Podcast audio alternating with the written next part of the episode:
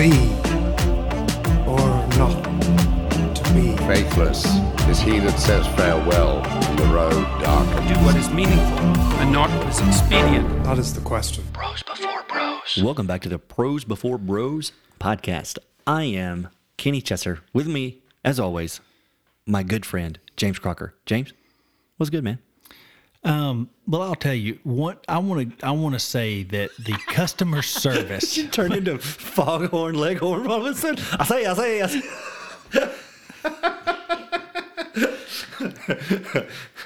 Why are you making fun of me? James, have you listened to this podcast at all? This is what we do. Customer service. so no, no. Uh, I I want to give a shout out to the excellent customer service that I received at the Lowe's of Corinth. Lowe's home, Yes. like the home improvement store. Yes. really. So so I went to Lowe's today. I didn't. I have been to Lowe's several occasions, and I didn't realize they had employees. Just wandered around the store aimlessly, checked my own self out. Which, right, which is why I was so surprised at this this uh, customer service that I got. So I, I went to Lowe's, picked up a few things, and I checked out. You know, an actual person checked me out at a register, and uh, went went to my truck, loaded the stuff up, pushed the cart back to the cart return area like any sane person would do. Right. because I'm not a psychopath. I didn't just leave it in the middle of the parking lot. and then I come back home and I had bought, uh, among some other things, I had bought some uh, parts for this little sprinkler system that Holly has on her plants because she adds more plants to the landscaping every year. So I have to expand the irrigation system Right. every year. Yeah. So, so I bought some parts for it. Well, I get home and I start trying to go through my stuff and find it, and I'm missing some of them. Oh, yeah. And I'm like, I'm missing a bag from from my Lowe's. I'm like, because it was three distinct items that I was missing. I was like, I, I'm missing a whole bag. I, don't- I don't know what happened to it. And so I'm, I'm looking through my truck. I'm looking around, and Holly goes, "Why don't you call Lowe's and see if they found it?" and I'm thinking, they didn't find it. Yeah, right. anyway, so I said, okay, so I'll call Lowe's. So I call Lowe's, go through the automated system, ask for customer service. So I get a uh, this lady on customer service, explain to her what happened. I said, look, I was in there a couple hours ago. Uh, I got home and I, I'm missing a bag. And she said, I said, could you see if I left it, might have left it at the register? I checked out on register number five. And uh, she goes, I'll, I'll go look and see. And so put, puts me on hold comes back a few minutes later and goes, "I'm sorry, sir. Uh, we just didn't we didn't find it. Um, but if you want to come back down here and bring your receipt, we'll give you the items for free." lamb. And I'm thinking, I said, Well, "Man, there you go. I said, "You don't have to do that." I said, "It's probably my fault." She goes, "Oh no, sir. You paid for these items. You need to get them." Come on. And so I went back down, and they gave me the stuff for free. That's incredible. That's incredible. And, So- and this story doesn't end with me saying, "And then I found them under the seat of my truck." right. Yeah. That's a, yeah. Well, that's great. Yeah. Kudos to Lowe's out there. That's awesome. Like, while you were talking about your uh, landscaping uh, adventures, it made me. I think I wanted to. I wanted to ask you, how did the, the palms do? We had one of the most wicked winters we've ever had uh, over the last. Thir- did they survive this uh, this winter? I know y'all had some palms out there. Uh, we still have palms out there. Are they We do. Um, they're much they- larger. are they- They're much larger than they were last year. really? Because I dug the dead ones up yesterday and planted brand new, bigger ones.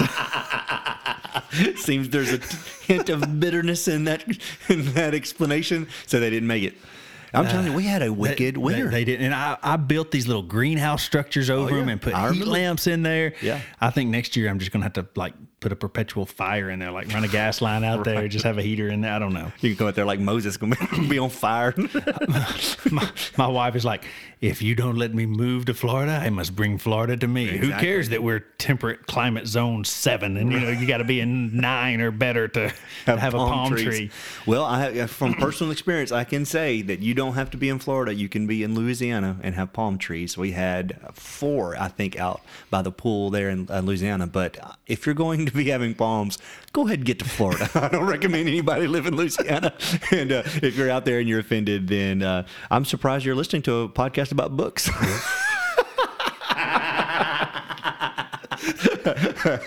oh, I love you, Louisiana. I really do. Okay, let's go into uh, our, our books. I think we got you started last time, right? I did. Okay, so what you wanna you wanna uh, pitch it to me? I feel like I'm talking all the time. All right. So Kenny, you you read anything good lately? Absolutely not. I read some Simon Sinek, and then you know how that goes. no, I'm joking. You read anything bad that you want to talk about? Oh, I might talk about that latest book. I'm telling you, and this is not a Simon Sinek episode or a hate fest. I think the guy has brilliant ideas and he gets good studies and his anecdotes are great. And I can't stand his books. the guy just can't write. I don't. I guess that's what it is, you know. I, or or he writes to someone that's different than me because I know people that like him, and I'm not even saying I'm I'm not better than those people. Those people are better than me. Uh, that and to, to in my estimation, I just don't like his writing style. I don't know what it is. I just read uh, Leaders Eat Last, and it's a brilliant concept.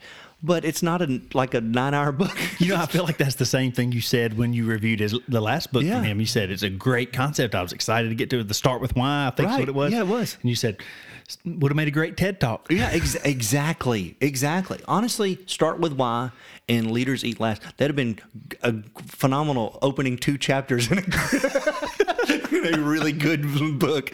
I don't know. I just like I said, if they were smaller books, or if I don't, I don't know. I don't know what it is, but I'm not not doing another Sinek. Um, uh, so so today I'm going to be reviewing. I'm, it's, it's hard to say this is a good book. This is a terrible book but it's it's it's very gripping. Um, the book I'm going to be talking about is called Ordinary Men by Christopher Browning, and this is one of those books that was recommended by Jordan Peterson, but it wasn't like, "Hey, you want to feel good about the world? Go read this book." It was like, "Hey, you think people are good? Go read this book." And it's one of those terrible, uh, true accounting of some a part of our history, and it it definitely makes the point that it, it sets out to make. In my opinion, it does. And it actually is tied to a Jordan Peterson experience. I actually listened to this book on the way to listen to Peter, Dr. Peterson lecture and meet him, and I finished it on the way back. And so I was already in, I was like Peterson gearing up for that type thing. And so I read this book. It is absolutely terrible, and we've talked about this before when I we reviewed uh, Night, and and that you can there can be great books about just absolutely atrocious human history. And this is one of those books. It is um, Ordinary Men centers on this idea that you can take a group of people that aren't psychopathic. They don't seem like they're have any type of violent behavior in their their their past or their upbringing, and they can be I won't say led. They can be um, put in scenarios where they commit mass heinous acts of killing. And so uh, it, it involves, I'll, read you a little blurb from it. Excuse me.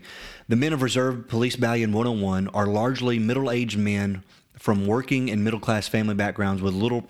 With little prior experience of military service or Nazi, a Nazi ideology, they were too old to be drafted into the army, they are instead drafted into the Order Police. Informed by the post war testimonies of more than 200 former members of this battalion, the book explores how such quote unquote ordinary men came to be responsible for so many atrocities. And so there's this group of men that grew up in Germany. They were old enough when the war broke out that they could not be drafted in to the military service. They were not Hitler youth. They were not indoctrinated from early age. They knew Germany before the rise of Hitler. They knew Germany before Nazism and the Third Reich and all that stuff. And so these seemingly quote unquote, that's why they want to say ordinary men, they are called on to do some of the mass killings there in like 1941, 1940, the final solution for for you Nazi um, history people out there when the the solution was put forth. It was these guys that came in to really um, do the killings. And the story accounts it like the, the book accounts some of what they had what they did and what they had to do. And it's it's graphic. They don't it's written in a very clinical way it's he's not like it's not poetic. It's not like writing to find meaning. It's very this is how many people this is how many bullets this is how they positioned the guns where it wouldn't blow. It it was stomach turning in, some points but how clinical it was but it is what it is. I mean it happened and there's the history behind it. So, so what you're saying is these guys, it's almost like they just went to work. Like if they were factory workers, Right. They just went to work, and instead of putting bolts on a chassis of a car, they're putting bullets in the head of whoever. Right. And like not just I mean I'm not saying that you you would have the stomach. I don't know what everybody would do when they're called upon by to do some of these acts. Say like you're called to go to war and you believe in the cause. You know that there's going to come with that some killing or you know you're going to be involved in some in some violent altercations. And so you probably have the stomach for that. If you're a red-blooded american male and someone is encroaching on your land you know you could probably you know answer the call and go and fight. These men were not fighting in trenches. They were going pulling families out of these ghettos that they were housing you know uh, these jewish families in and they wouldn't killing the able-bodied men. They were separating them for work camps, labor camps, and they were killing like women and children, and elderly and sick and infirmed. Bro, it's unbelievable, unbelievable. Let me let me read this. Christopher R. Browning prefaces Ordinary Men with a disturbing statistic. In March 1942, around 80% of all the victims of the Holocaust were still alive, while 20% had already died. But a mere 11 months later, these numbers would be reversed. And so, with less than a year, starting in March 1942, from 1942 into 1943, when 80% of those that were going to be killed in the Holocaust were still living, in 11 months, the numbers reversed, and 80% that was going to be dead were killed during that time, and 20% was left living. So it's unbelievable. That short window, that's when the that's when the reserve battalion was called upon to go start doing these mass killings. So you're telling me these guys are not zealots? Right. They're not ideologues. Absolutely not. They're, so what what possesses these guys to to carry out these atrocities? That that is the whole per, the question of this book is ordinary men, and it's not one answer. He has four answers for it. I don't want to spoil the whole book. I mean, I, I don't want to use spoilers in a, in a book like this, but if you want to read this book and, and, and understand it, I, I will say this from some of the stories I- it's it's hard to say something like this would be encouraging but there was like a a, a, a moment where you're like well thank thank the lord for that. But say these guys during when they were getting their orders and stuff like that when if you if you take apart history and, and, and especially this period of history in germany you realize that there was two different police. You had like the military police like the ss uh, gestapo those guys those and then you had the order police. Order police were more like municipal like what we would say just like cops or whatever. And so the reason that they had all these large police forces was because after the treaty of versailles or versailles i, I don't i'll get that pronunciation wrong all the time is they couldn't have a military germany couldn't have a military above like a certain number like a 100 something thousand or whatever. And so they started raising up these police forces. And so that's why they had these bulky police forces and they had them separated well when the war wasn't as going as as well as Hitler wanted to do, and they were going to ramp up this final solution. They called in these guys that wasn't really out on the front lines. Again, they were too old for. They were like middle aged men. They wasn't affluent. They didn't, you know. Again, they were they lived, lived the majority of their life before Hitler, and so there's these regular Joes. They get called in. It's like, all right, now you get over to that that that uh, Polish ghetto and you start pulling these families out. And so the the, the thing that kind of like I was I was reading listening, I was like, well, at least that was something, but it's still a, a kick in the gut because it wasn't as much you want it to be. So this the, the, their commander he tells them he he and they say in the accounts and like I said he he's got he this uh, Christopher, Christopher Browning he went and pulled records interviews after the Nuremberg trials and all these stuff. He went through all these transcripts. And the account was before their first mass killing before they went into this Polish city and had to do what they did that their commander came to him that morning. They said he had tears in his eyes. And he says we've been asked to do something that's going to be very upsetting to many of you. And if any of you want to at this point say, I don't want to do that, we will reassign you. And I think like 12 of them said no. Now there were some of them that started the killing and had that didn't have the stomach for it and they had to leave.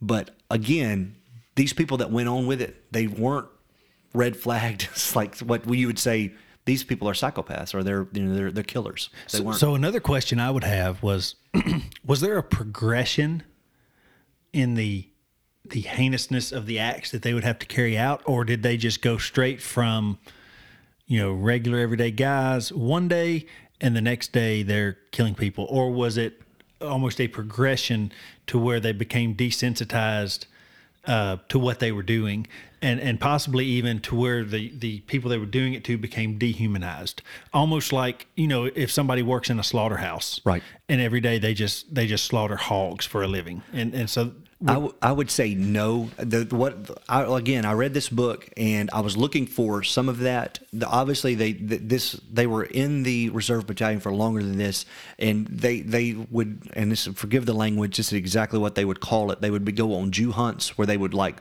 find those that have fled these camps or and stuff like that. But when it come to these mass killings, there was nothing like that that was leading up to it. It was such a staunch and like different thing that like people were literally throwing up. Like they were like they were having psychological breaks doing So, this. so, but before this this final solution, th- they still had some things they were having to do. yes. And so they were they were going, they were arresting they were- people. They were right. They were on what they would call tours of duty, and they would go to these different places. Um, some of these places, and the, the book hit me a little different because I've recently been to Poland, and um, we did not get to go and tour Auschwitz this time. I was with a young man and uh, Prosbro listener out there, John. If you're listening, uh, we we were we were he had never been to Auschwitz, and we were going to go together and we didn't realize that they had with the COVID uh, new COVID protocols that you couldn't just show up; that you actually had to reserve, and we couldn't get. We could have got the day that we were supposed to leave a tour, but it just didn't work out for us. So instead, and I, I had been before years ago. I'd, I'd been uh, to Poland and, and took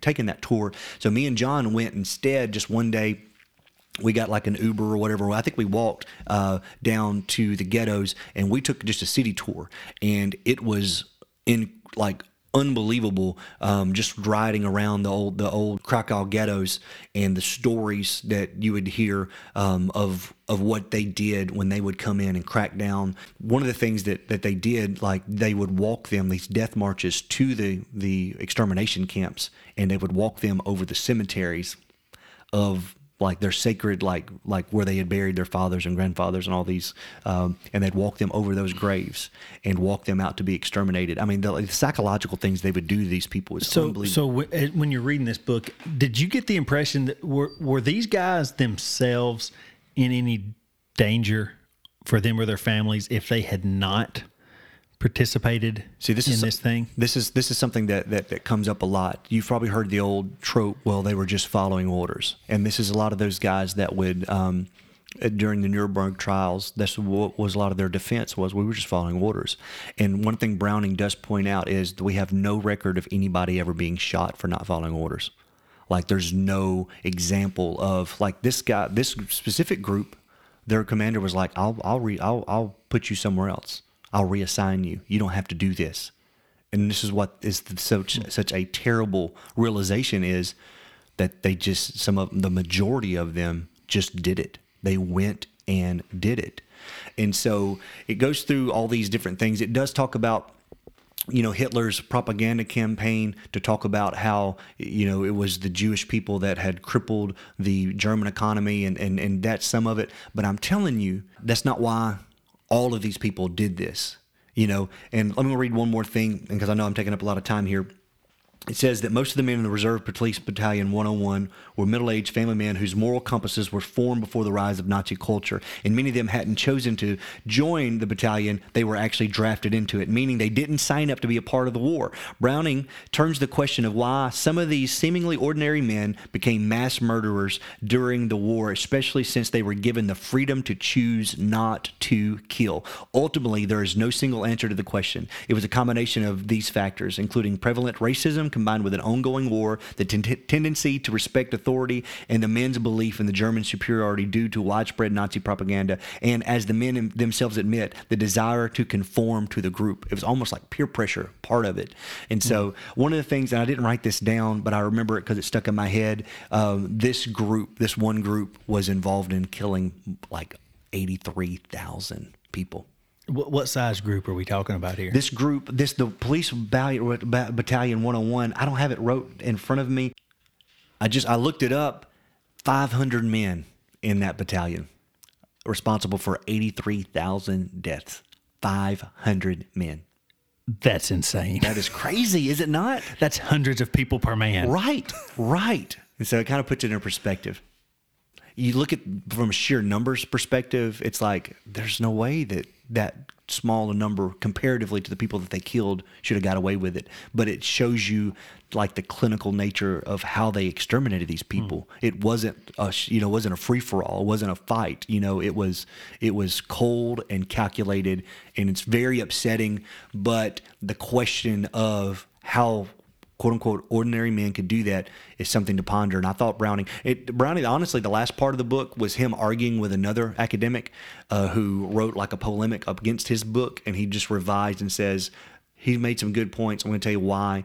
And like the other position is like, well, these guys were just crazy, or they were like bad people. And like the point is, no, these were ordinary people. And you think, you know, well, if I was in those shoes, I this is what I, I would have done. And and of, of course, as you see this, you think, well, really? right? Exactly. Exactly. Would I have done that? Or- That's that's you know you hope you'd be one of the twelve immediately just your hand up say no I'm not cool with this and you know go somewhere else, but history bears out that there's those are not just in this this one battalion but in that country and in other parts of the world that's things like this that happen it's usually the minority of people. It's not it's not the majority.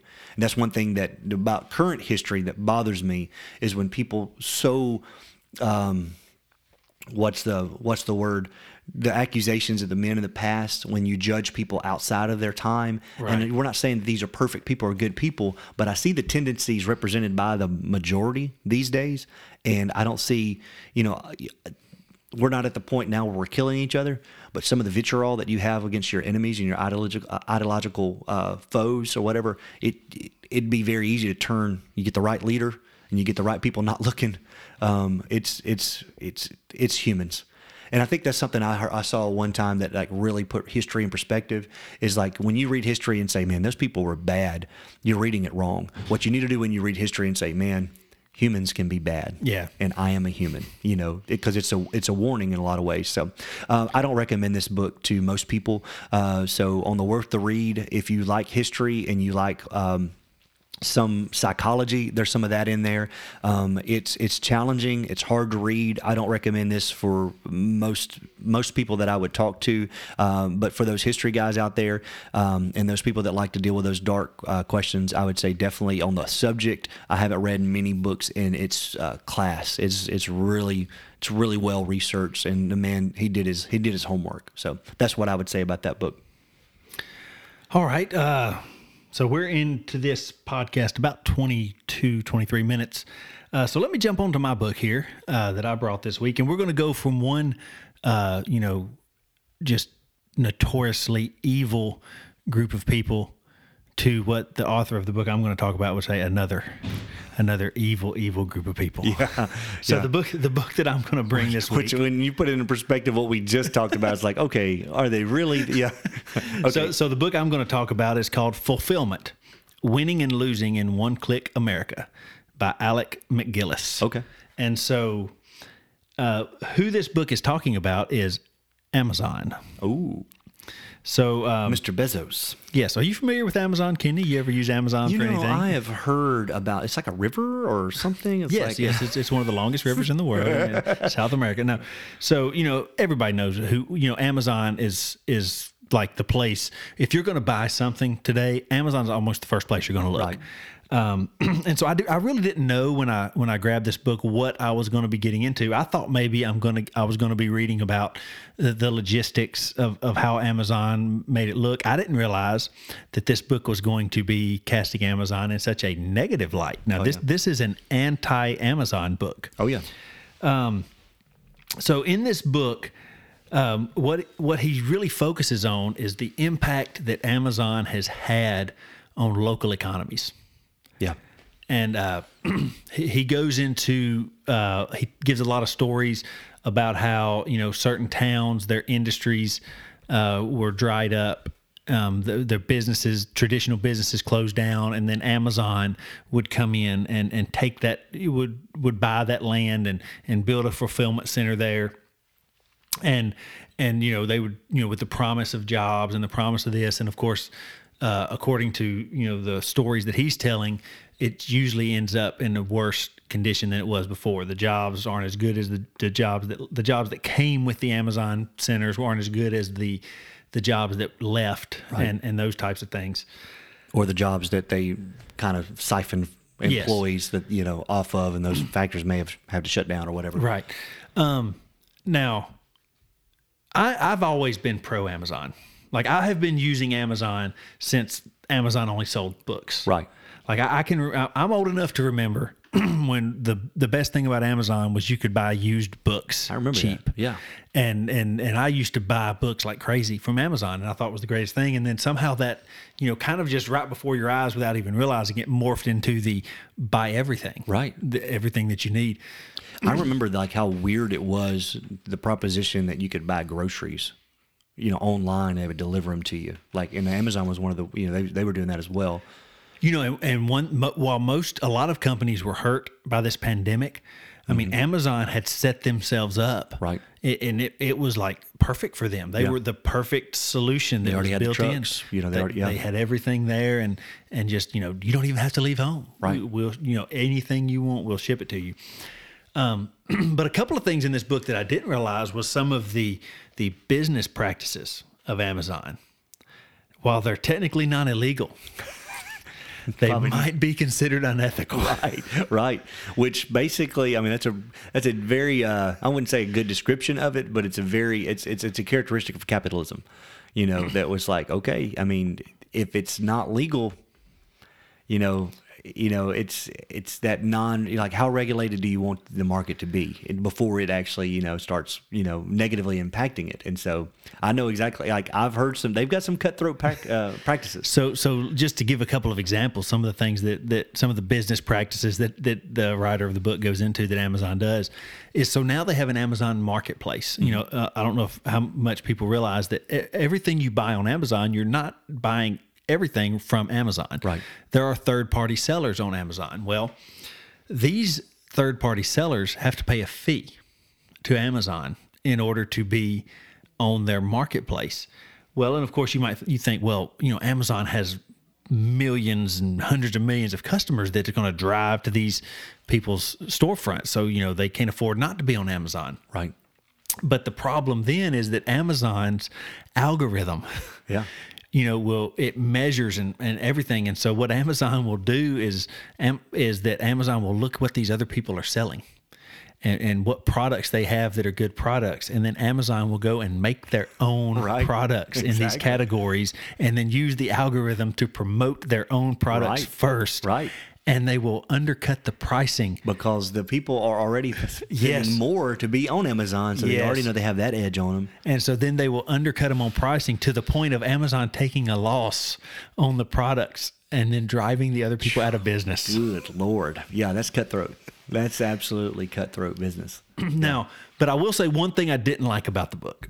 one thing I did not like about this book, which you know, at first I went in skeptical because I was a fan of Amazon, and, Yeah. and, and as he kept piling stories on top of stories on top of stories, I'm thinking, man, these are these are some really sad stories that you're peeling out here.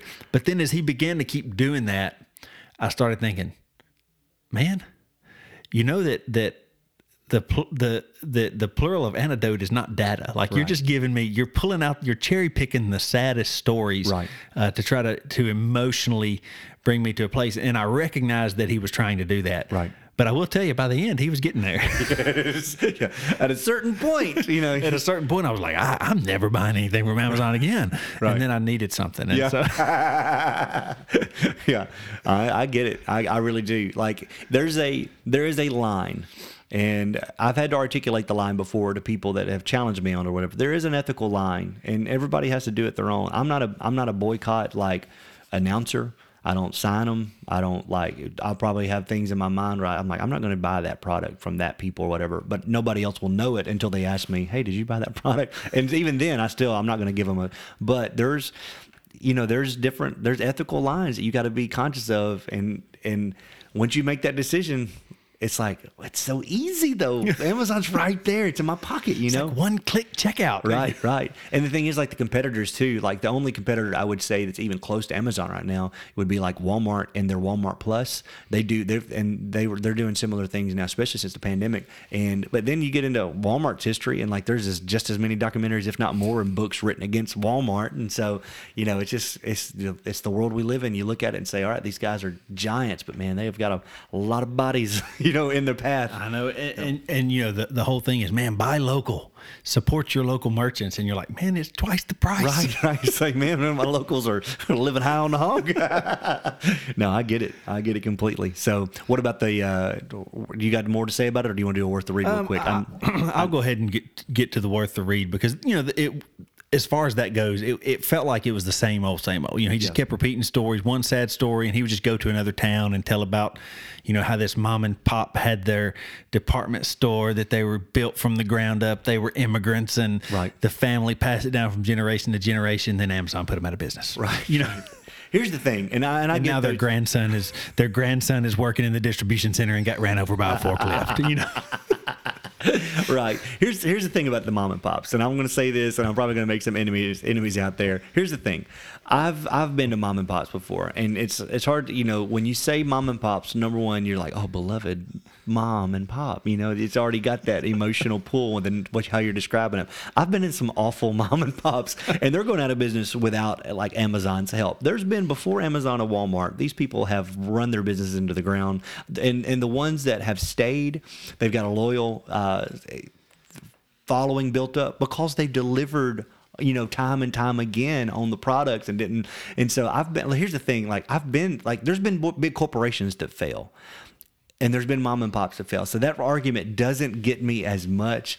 And and I know you're smiling because you, you you you're you're right there with me on some of this. But I'm like, some of those like I've been to mom and pops, man. They got cats, cat hair everywhere. The whole place smells like pee. I'm like, you know what? You know, you, you don't deserve this business. I get it. I mean, but that's been going. That's been happening for for a long time. So I'm sorry. Go ahead. So, so on the worth the read, uh, I think I rated this book three stars. yeah, You know, because and that's pretty low on Goodreads because Yeah. yeah. Because you know you don't you don't want to give something a one star if you actually. I, and I don't rate books that I don't finish. Right. You know, so if it's if it's like one or two stars, I'm probably not finishing that Right. book. So, Yeah. so but I did finish this book, but you know, I would not recommend it.